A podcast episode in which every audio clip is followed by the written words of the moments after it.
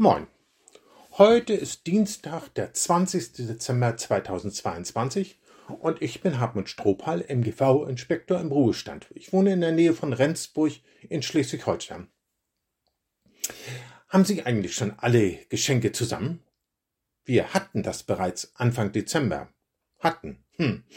Ja, jetzt hat allerdings ein Mitglied unserer Familie noch einen Wunsch geäußert und unsere Suche geht erneut los. Aber wir haben ja noch 4 Tage. Oh ja, die Suche nach passenden Geschenken ist schon eine große Herausforderung. Aber es gibt Wichtigeres. Ich möchte Ihnen deshalb von einem Mann erzählen, der etwas für sich suchte. Gottes Gnade. Vielleicht wundern Sie sich jetzt so kurz vor Weihnachten, dass jemand Gnade sucht. Nun, ich vermute, dass niemand, der diese Andacht hört, wie unser größter Tennisstar Boris Becker gerade im Gefängnis sitzt bzw. saß. Boris Becker ist ja vor einigen Tagen nach Verbüßung nicht einmal der Hälfte seiner Haftstrafe aus dem britischen Gefängnis in die Freiheit entlassen worden. So etwas kann man Gnade nennen.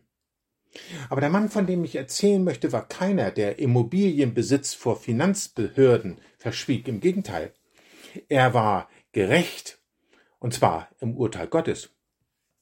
Gibt es das, dass Gott zu einem Menschen sagt, du bist richtig davor? Du findest meine ungeteilte Zustimmung? Über den Mann, von dem ich erzähle, fällt Gott auch noch ein Urteil. Er nennt ihn ohne Tadel. Heißt das, dass jemand perfekt ist? Dass es nichts in seinem Leben zu kritisieren gab? Nun, Gott kennt uns ja, wie kein anderer uns kennt.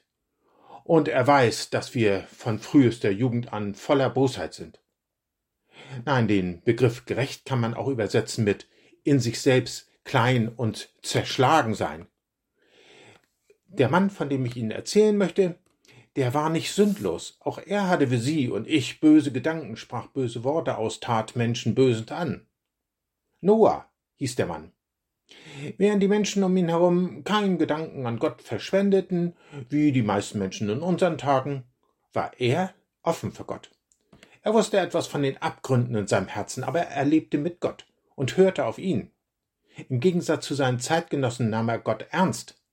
Er sah in ihm nicht einen harmlosen alten Mann, der irgendwo im Himmel auf einer Wolke sitzt und sich nicht dafür interessiert, wie Menschen miteinander und mit seiner Schöpfung umgehen. Noah ging es um eines in seinem Leben: Gott zu gehorchen. Er fragte nicht nach der Meinung der Menschen, die werden ihn mit Spott überschüttet haben. Trockenschwimmer, Schwarzseher, Sandkastenkapitän. Ihm ging es um Rettung für sich und seine Kinder und Schwiegerkinder.